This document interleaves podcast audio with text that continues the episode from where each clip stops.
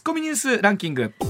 時事問題から芸能スポーツまで突っ込まずにはいられない注目ニュースを独自のランキングでご紹介、はい。ランキングを紹介する前にまずはスポーツの話題から、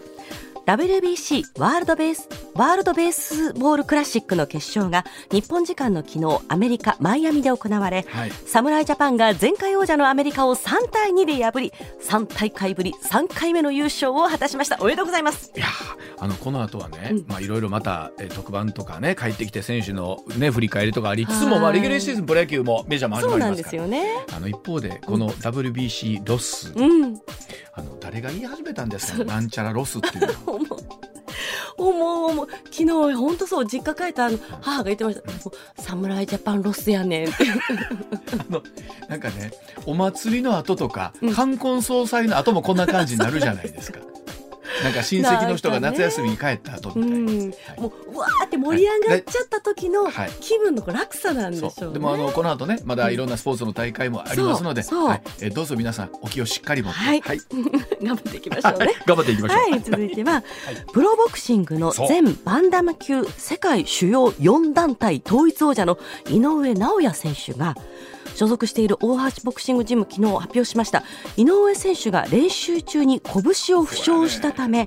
今年5月7日に横浜アリーナで行われる予定だった WBC、WBO 王者のスティーブン・フルトン選手との世界戦を7月に延期すると発表しました。そうなん。です。よこれ階級上げていよいよもういきなりタイトルマッチしかも2団体っていうことだったんで、はい。これすっごい楽しみにしてたんですけど、はいまあ、でも2か月ということはそのこそこまでの大事じゃなかったのかなっていそうところもですか含めてですけどもまあもちろん万全の体制でやってほしいというのありますし、ええ。いやあのちょっと心配なんですけどね、まあ、コメントだけあくまで聞いてると、うん。そこまでじゃないっていうふうにははい。言われてるので、うんまあ、それは本人にしか分かんないところありますけども、そうで会長まあ、あのただ2か月の延期7月ということは、うん。まあ、まだまだね1年とかだったらちょっと心配だったんですけど、はい。ねまあ、本当にこちらも万全な体制で楽しみでございます。はい、さあそれではニュースランキング参りましょう。まずは第5位 JR 西日本は昨日スマートフォン上で交通系 IC カードイコカを利用できる新サービスモバイルイコカの提供を開始しました。JR 西日本は今後5年間で500万ダウンロードを目指すとしています、うん。ね、あのアンドロイドが、えー搭載されたスマホで利用が可能ということなんですけれどもええ今後 iPhone にもえー搭載されていくということなんですけれども、うんうん。ね本当に便利なのがなってきてますよね。はい、続いて第4位韓国の革新系最大野党共に民主党のイ・ジェミョン代表が市長時代に進めた都市開発事業の不正疑惑をめぐり韓国検察当局は22日背任などの罪でイ氏を在宅起訴しました。はい。野党側はユン・ソンニョル政権による弾圧と主張し反発を強めていまあ、ます本当にあのユン政権に変わってからですね、まあ、特に韓国の場合はあ、ね、この前大統領候補だった人、うん。あるいは元前大統領だった人も含めということで政権変わると大きくねその方針変わるんですけれども、はい。まあ、ユン大統領例えば日本に対するえースタンスにしても随分と変わってきてますし、はい。ねこの辺り韓国の国内今度どうなっていくんでしょうね。そうね。はい。うん。さあ続いて第3位土地の価格の動きを示す工事地価が昨日国土交通国土交通省から発表され新型コロナウイルスの影響で下落が続いていた大阪の商業地が3年ぶりの上昇となりました、まあ、あのニュースでもやってましたけれども東京の地価もえらいことになってきてるということなんですけれども、まあ、今までコロナでちょっとねいろんなものが停滞してたのでということはあるんですけれども、はい。まあ、あの日本でこの土地に対する値段とか神話みたいなのってやっぱりどっかで根強いもありますもんね。はい。うん続いて第2位は。9つの道府県の知事選が今日告示されおよそ1ヶ月に及ぶ統一地方選挙がスタートします。この後告示される41の道府県議選や6つの政令市長選などと合わせ統一地方選前半戦として来月9日に投開票されます。さあこの後こちらもですね、うん。えー須田さんのニュースの中で触れていきたいと思います。はい。続いて第1位は岸田総理は日本時間21日夜ウクライナのゼレンスキー大統領と会談し殺傷殺傷能力のない装備品およそ40億円分の供与を表明したほかはい。今年5月に広島市で開催する G7 サミットにオンラインでの参加を要請しゼレンスキー大統領の快諾を得ました。はい。一方中国の習近平国家主席は21日訪問先のモスクワでロシアのプーチン大統領と会談し両国の連携強化を打ち出す共同声明を発表しています。さあこのニュースに関してはこちらもですねスタッフさんにこの後詳しく解説してもらいます。ではコマーシャルの後スター新一郎さんの登場です。上泉雄一のエーナーではあなたのメッセージをお待ちしています。ニュースについて言いたいことはもちろん暮らしの中で感じたいろんなことぜひ送ってください。メール uwa.mbs1179.com ツイッターではハッシュタグエーナーをつけてつぶやいてください。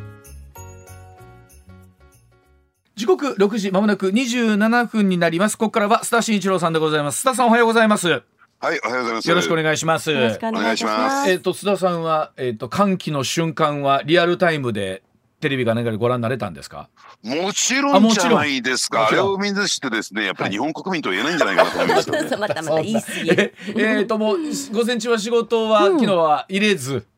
もう全く入ってませんでした全ね。くもう打ち合わせも私の事務所でテレビを見ながらという。全然打ち合わせになりませんでしょ？もうそっちに全然集中しませんでしたね、全く。そうだからいっそのことも午後からにしといた方がよかったぐらいのそうですねえーまあでもあのなんでしょうこれだけ日本中がまた一つになって盛り上がれるっていうのは須田さんやっぱりいいことですよね。えーいやーで加えて節目節目でね盛り上がってきて、うんなんか涙がこぼれてくるんですよ。あのうんそういう不思議ですよね方多かったです。やっぱえ須田さんも泣いたの？泣きました。すごい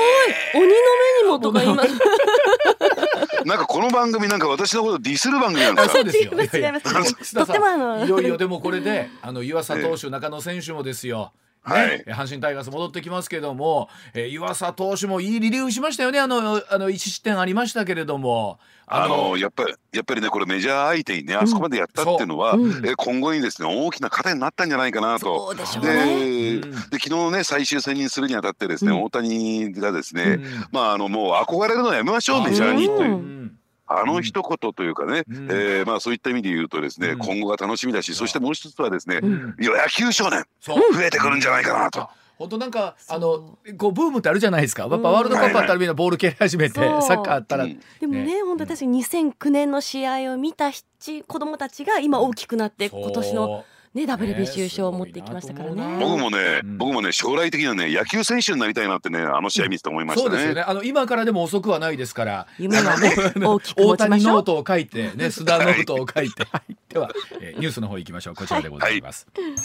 さあウクライナ訪問の岸田総理 G7 広島サミットの準備は順調なんでしょうか？えー21日ウクライナを電撃訪問いたしましてそうなんです。WBC もしかしたらテレビで見てる時に、えー岸田総理ウクライナはい。電撃訪問、そこも流れました。そこもありまさあそのゼレンスキー大統領と首脳会談を行った岸田総理ですが、えーロシアの侵攻後 G7 で首相がウク首脳がウクライナを訪れていないの。実はこれ日本だけだったんですよね。今回の訪問で今年5月、えー広島で開催される G7 サミットゼレンスキー大統領オンラインでの参加を表明いたしました議長国として準備を進めているように見えるんですがさあ今回の動きを含めて須田さんに解説をいただきたいと思います。さあ須田さん今回の電撃訪問ですけどまずどうご覧になりましたでしょうか？はい、うん。あのこのタイミングでね訪問したというのは、えー何もサプライズを狙ってなあの国内のね支持率を上げるとか、はい。ということよりもですね、うん。えーまあ、岸田総理のですねあの広島サミットの成功にかけるですね意欲がもう満ち満ちてるなと、はい。えーもう何が何でもこう成功させるんだ。そしてそれを、えー一つの転換点にしてね、うん。えー岸田外交というのを、うん。えーまあ、大きく展開していくことによって、はい。えー何かななんとかねこの政権の浮上を狙っていこうという大きな意欲の表れだと思いますね。うんあの月曜日に高橋さんにご出演いただいた時にもう本当どのタイミングで行くかですよっておっしゃってた本当次の日とかだったんでおおと思ったんですけれども考えたら逆算するとあそこしかないんですよね。そうなんですね。あのですからサプライズするにしてもですね、うん、まあ言ってみればあのこのセキュリティの問題もありますのでね、はいね、あらかじめあのですねあのアナウンスメントしてですね行きますよ行きますよという形ではなかなか入ることができない。うん、でそうするとですねサミット前に外遊をして、えー、その感激を縫ってというとこのタイミングしかなかったのかなと思いますよね。はい、そうですよね。まああの実際にやっぱりそれ G7 の首脳の中で議長国の総理が行ってないっていうことってのはうん、えー、そんなわけにもいかないとありますけれども。さあ今回の会談からどうでしょう？見えてきたものっていうのは何かありますでしょうか？岸田さんゼレンスキーさんの会談の中で。はい、あの、うん、そういった意味で言うとね、やっぱりこの G7 のテーマというのが非常にこうクリアになってきたのかなと思うんですよ。はいうんはい、で、今回のですね G7 というと一つの大きな特徴というのはですね、えー、いわゆるグローバルサウスと言われているですね、はい。うん、えー、国の集まりがあるんですね。まあこれもメンバーっていうのはですね、えー、主として新興国、途上国というね、はい、えー、まあ言ってみれば昔で言うと第三世界と言ったらいいんですかね。えー、アメリカ陣営にも、えー、旧ソ連陣営に属さないその第三世界というのがですね、まあ、あってでそういったグローバルサウスというところをどう取り込んでくるのか、はい、この G7 に。あのこのグローバルサウスの名手と言われているのがインドなんですよ。ですからインドのモディ首相とのですね会談をして、はい、でそしてそのその次にウクライナへ行ったということは、うん、まあ、今回の G7 そしてグローバルサウスを含めましてね、はい、えー、言ってみればこの対ロシアもっと言えばその権威主義国と言われているですね、はい。うん、まああの独裁国家ですね、うん、えー、独裁国家である大国ですね、こういったところとですね、えー、まああの対立軸を鮮明にして、まあ G7 はの方向性はそういった方向でいこうじゃないかっていうところを明らかにしたということだと思いますけどね。まあ、同じタイミングで習近平国家主席とプーチン大統領の会談もあって、まあ、こちらも一つの、ね、声明を表してということなんですけれどもさあ逆にというかそちらの方の会談は須田さんどうご覧になりましたですか？ああのー、そういった意味で言うとですねやはり、えー、まあそうきたかと。要するに中国としてはですねこれまで水面下でなんとかアメリカのとのですね、うん、えー、関係修復をしようと模索してきたんですよ。はい、えー、まあじょまあ中国サイドがですね水面下で情報をする形で、はい、なんとかアメリカとの関係改善。ところがやっぱり例の気球問題ありましたよね。はいはい、えー、気球問題をめぐってアメリカはこれを撃墜し、うん、そして政治的なですねある種のプロパガンダとしてこれを、えー、使おうとして中国批判を強めていった、アメリカ国内世論もですね、えー、まあ対中国に対しての強硬論が支配的になった、はい、というところを受けてやっぱりあそこの辺でですね中国は考え方を改めたんだろうなと、要するにアメリカとの関係改ざんこれ無理だから。やっぱりこれは、えー、中国とロシアとの関係を強化することで、アメリカに対する対抗軸を鮮明にしていこうというね、そういう方向にぐーっと舵を切ってたと思いますけどね。そうなると例えばそのインドの立場というのがますますもって難しくなってくると思うんですけれども。どうなっていくんですかね。インドという、まあ、非常に大きな国でありますし、うん、ええ、あのそういった点で言うとですね、まあ、インドと中国という、ね、この両国間の関係に関して言うとですね、はいはい、これはまあ領土問題を抱えていて、うん、えー、非常にですねこう険悪な関係というかですね安全保障上対立した関係にあるわけですよね。はい、でその一方で対ロシアという点で言うとですね、うん、えー、インドがロシア製の武器を購入するという意味においてですね、うん、そしてあるいは天然ガスであるとか原石油ですね、うん、えー、こういったものをロシア産のものを買うことによって、まあ、あのインドとロシアの関係は、えー、悪くはない。むしろ、えー、まあ言ってみれば経済的な結びつきは非常にこう強い、はい、えー、関係にある、うん、ですからインドとしてはですねそれをどういう舵取りをしていくのかバランスを取っていくのかっていうのは非常にこう悩ましいところだったんですよ。うん、あのですからそういった意味で言うとですねそそこら辺を強く意識してなのか、うん、えー、インドはですね積極的にその西側といったらいいんですかね、うん、えー、お日米欧のですね陣営に加わろうとしなかった、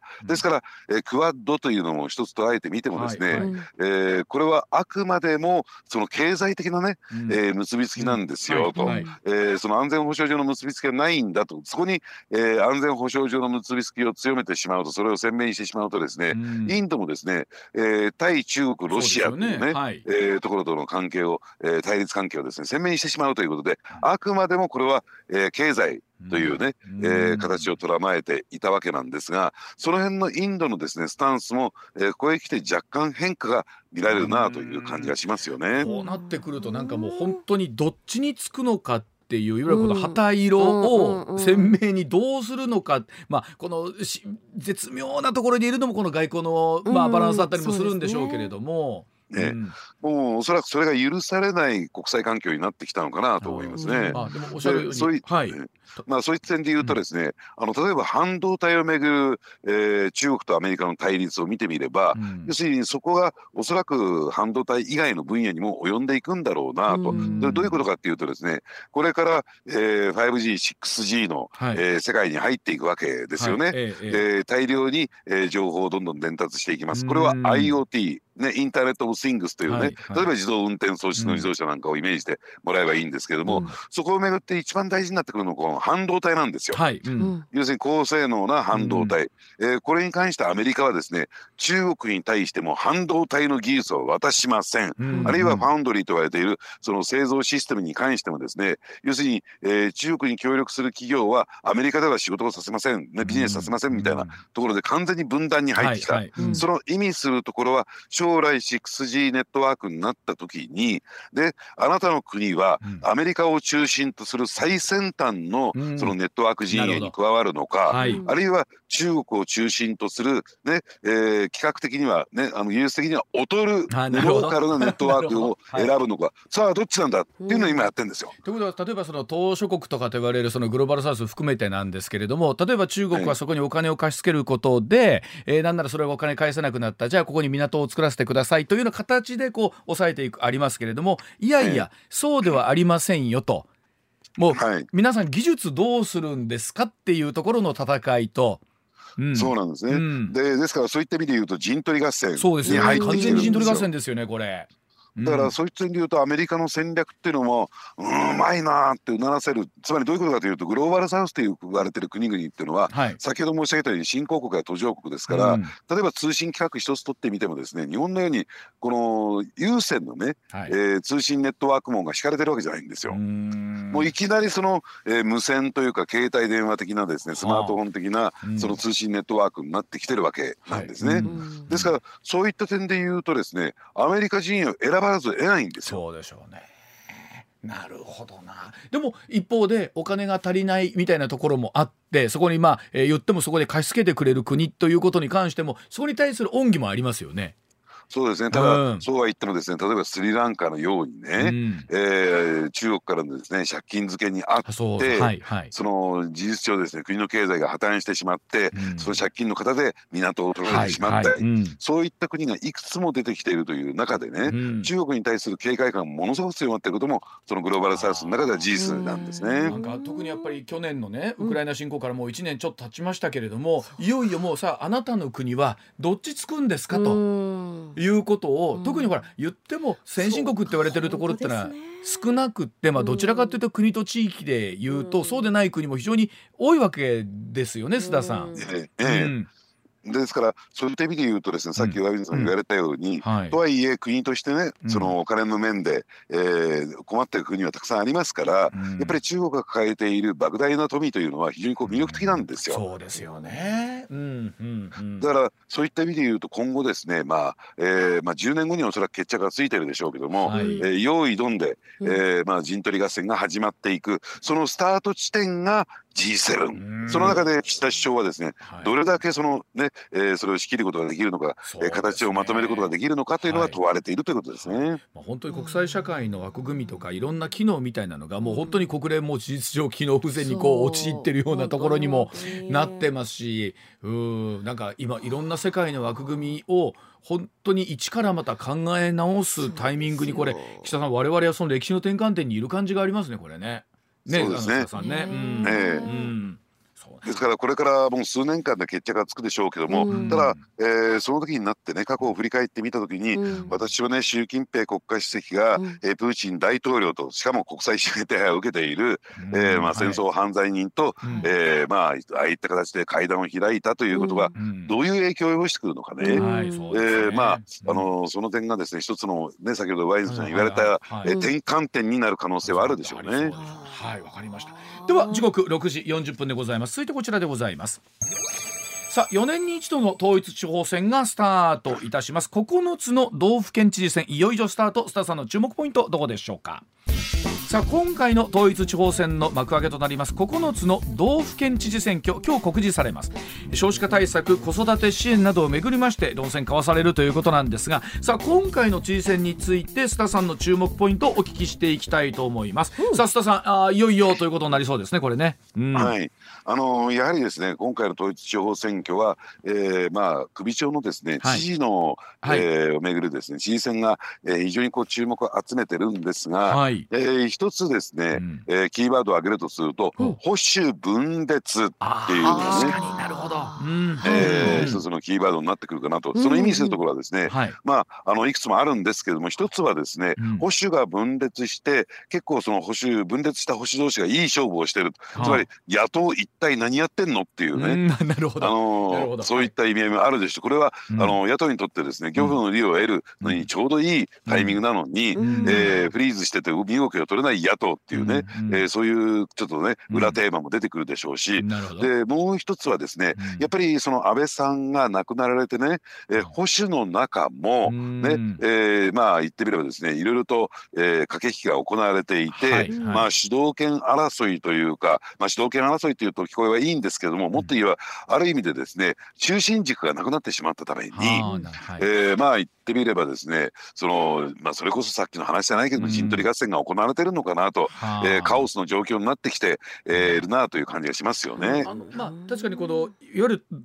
知事選挙というものとまた地方議会とっていろんな側面あると思いますけれどもこの統一地方選自体っていうのは中央の政局に対する影響みたいなのってまずそこからお聞きしたいんですけれどもはどういうふうに須田さん見ていけばいいんでしょうかね？ええ、うん、あの地方と中央はまた別だというふうに、はい、負けた側は必ず言うんですよ。よね。でとはいえですねこれはねとはいえこれを言ったことはあまり指摘する人はいないんですけれども、うん、この地方議会選挙あるいは、えー、県知事選挙都道府県知事選挙はですね、うん、えー、と国政の選挙っていうのは表裏一体の関係に私はあるんだろうと思うんですよ。はい、えー、それを示してくれたのはやっぱり日本維新の会大阪維新の会の、はい、えー、躍進ですよ。やっぱり、えーえー、まあ地方選挙で負けて、国政で勝つということはほとんどありえない。ね、で加えてですねやっぱり地方議員のですね活動量というのが、うん、えー、国政選挙においても大きな大きな影響力を与えてくる、ということなんですね。ですからやっぱりそういった点で言うとですね直接的にはじゃあ地方選挙で勝ったからといって次の国政選挙で必ず勝つというわけではないけれども、やっぱりその足腰を作るその政党の政治勢力の足腰を作るという点で言うとですね、この地方選挙って非常に重要だと私は思いますけどね。でまたあの例えばその議会の選挙挙と今度だって知事選となってくるとまたちょっと意味合い変わってきますしね。ええ。うん、あのそうなんですね。知事選となるとですね、うん、えー、与野党相乗りというのが、はい、まああのよく見られる光景ではありますし、ね。はい、で加えてですね、まあ、今回の知事選でいうとやっぱりちょっと保守分裂の色合い。が強くてですね、あのね、えー、先週ちょっとね奈良県のお話をしたので、はい、もう一つのえー、保守分裂の選挙区ということで、はい、まあ事実上の関西圏と呼んでもいいんでしょうけれども、はい、やっぱり徳島です。はい、徳島ね。じゃあ立候補している皆さんだけちょっとご表明している皆さんご紹介していきたいんですが、はい、え自民党の前参議院議員の三木徹さん55歳、自民党前衆議院議員の後藤田正純さん53歳、現職の飯泉家門さん62歳、共産党県庁機長の古田元則さん75歳、この4人の方が今立候補を表明してらっしゃるというところなんですけれども。さあその中での注目ポイントなんですが、えー、はい、あのー、現職のね、はい、えー、飯泉さんという方は、まあ、5期 ,10 5期20年務められた方なんですね。まあこの方をね自民党の県連は今回推薦という形を取ったんですけれども、はいはい、まあそれ以外のお二方、はい、後藤田正純さん三木徹さんという方はですね、はいうん、これ後藤田さんはこれ言うまでもなく、はい、衆議院議員をお辞めになって辞職されて、ね。えー、県知事選挙に、ね、転出された、うん、で三木さんに関して言うとこの方も参議院議員をお辞めになって、えー、知事選挙に転出されたというですね、この現職の国会議員を辞めて、えーね、あの県知事選挙にチャレンジする人は2人も出てきてしまったと。いうところが、まあ、今回ね、えー、この3分裂という形になってるんですけれども。なんでこうなったんですか、えーまあ、あのそしてもうちょっと結論だけ言うとですね、現状の結論だけ言うと、横一線です3人とも。ああそうですか。なんえっ、とやっぱりえっ、ー、と共産党の古田さんは、えー、なんとか頑張ってというところですけど。そうですね。え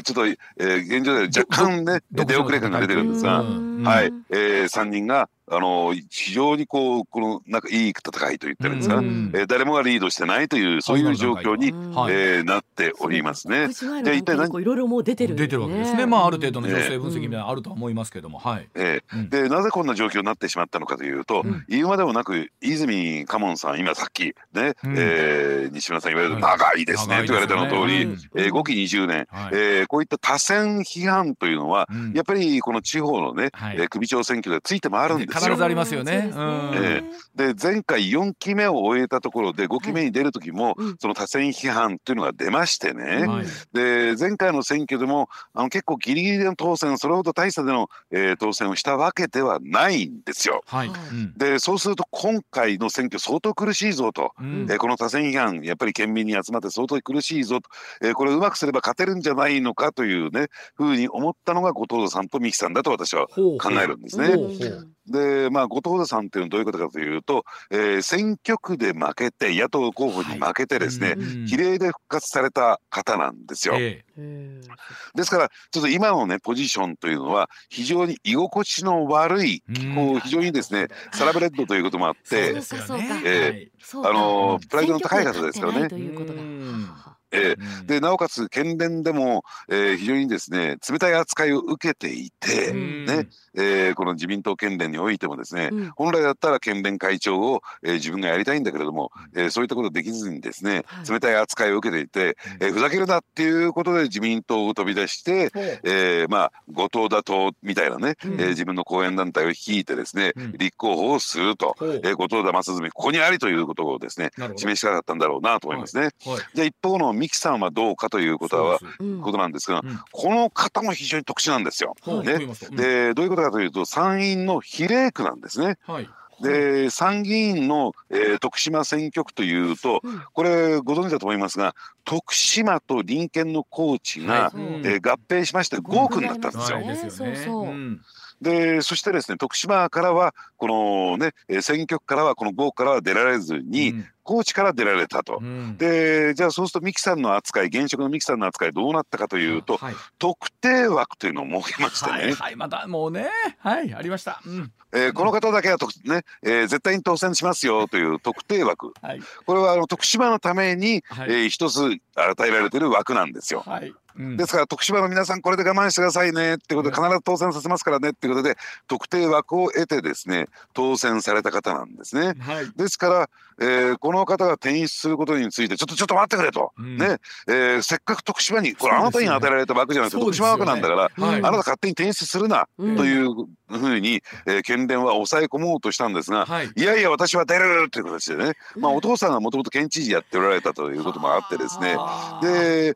でどうもねそのバックにはやっぱり出てきますね、うん、二階さんですよ。ね、もともとこの方は二階派に所属してたんですが、えー、まあ二階さんがですね、うん、お前出たらどうだみたいなことをどうも言った節がある。ね、ですから、えー、今回のですね県知事選においては二階派からですね、あのー、まあ、重鎮たちがですね続々と、えー、徳島県入りして、えー、県連何するものぞという形でですね、えー、三木さんの応援に入っているということなんですね、まあ、特に知事選とかになってくるとそれぞれ、まあ、このお三方見ていてもあの非常にまあそれぞれ独自のあのしっかりとした組織がありますよね。後藤さんは後藤田さんその三木さんは三木さん支持した方がで泉さん泉さん。もちろん古田さん古田さんで、うん、なった時に、はい、じゃあどの勢力がどうですか？一番強いのかってことになりそうなんですか？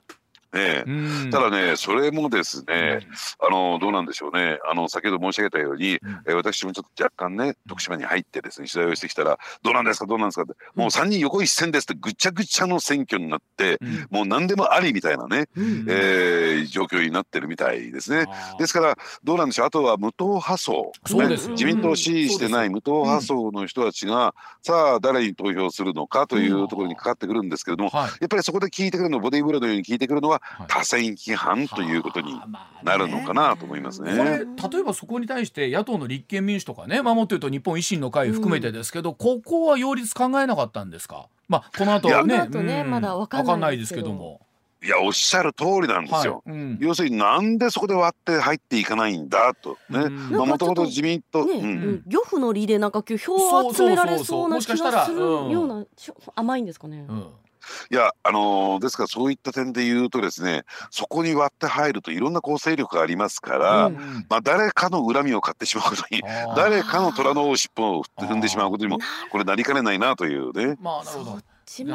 れでいうと例えばまあやあの例えば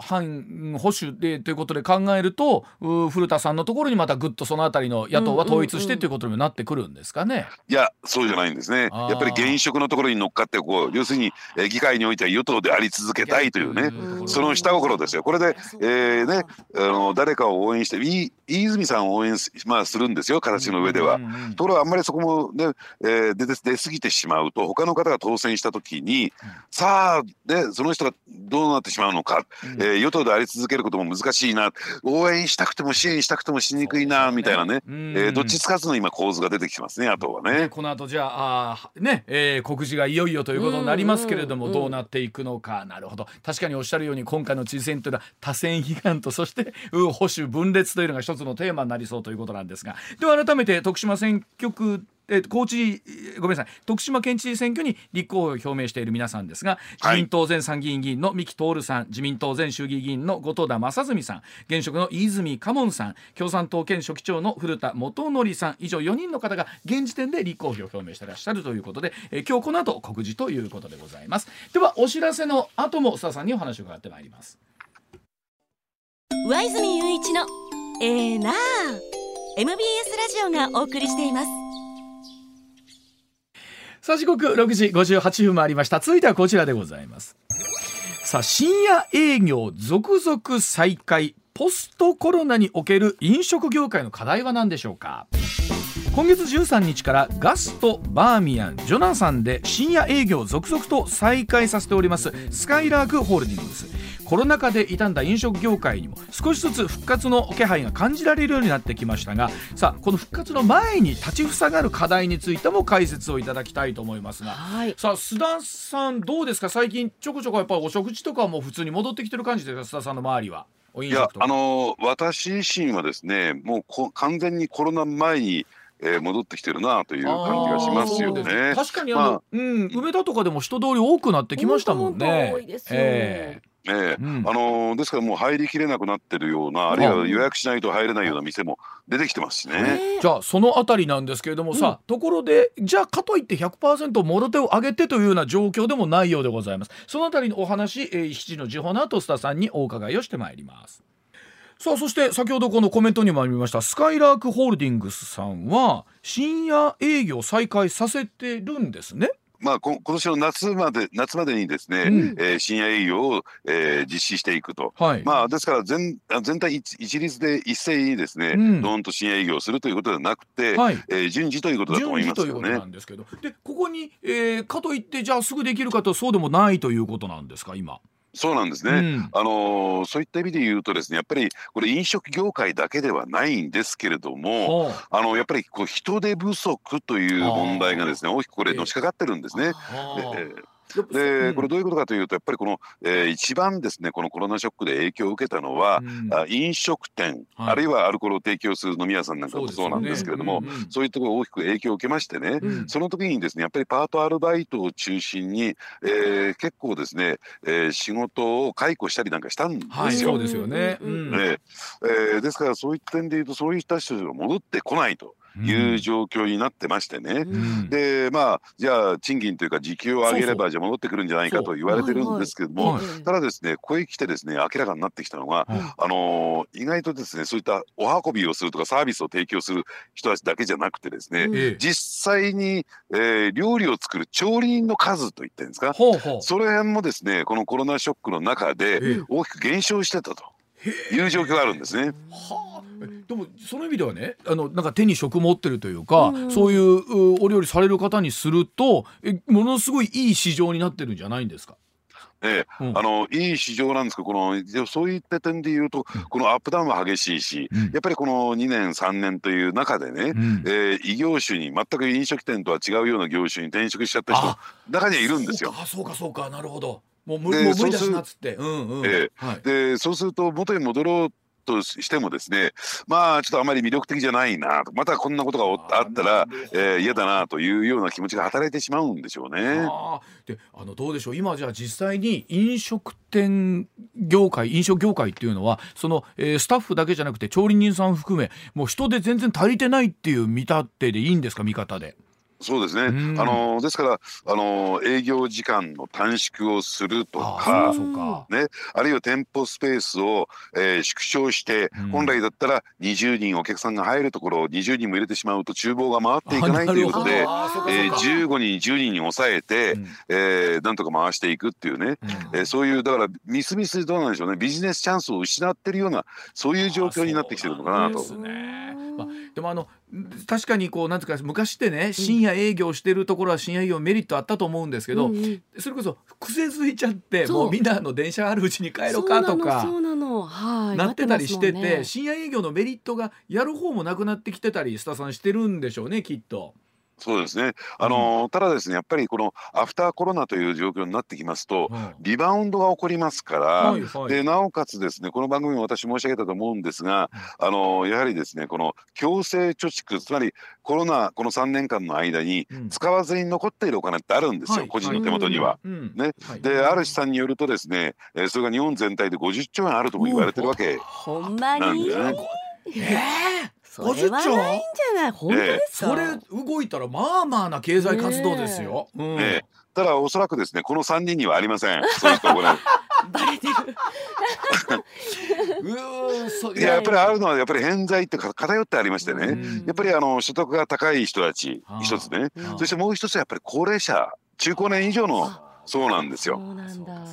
でそういった人たちってやっぱりこう、えー、なんて言ったらいいのかな。やっぱり高齢者っていうのは、えー、コロナに対するリスク高かったですから、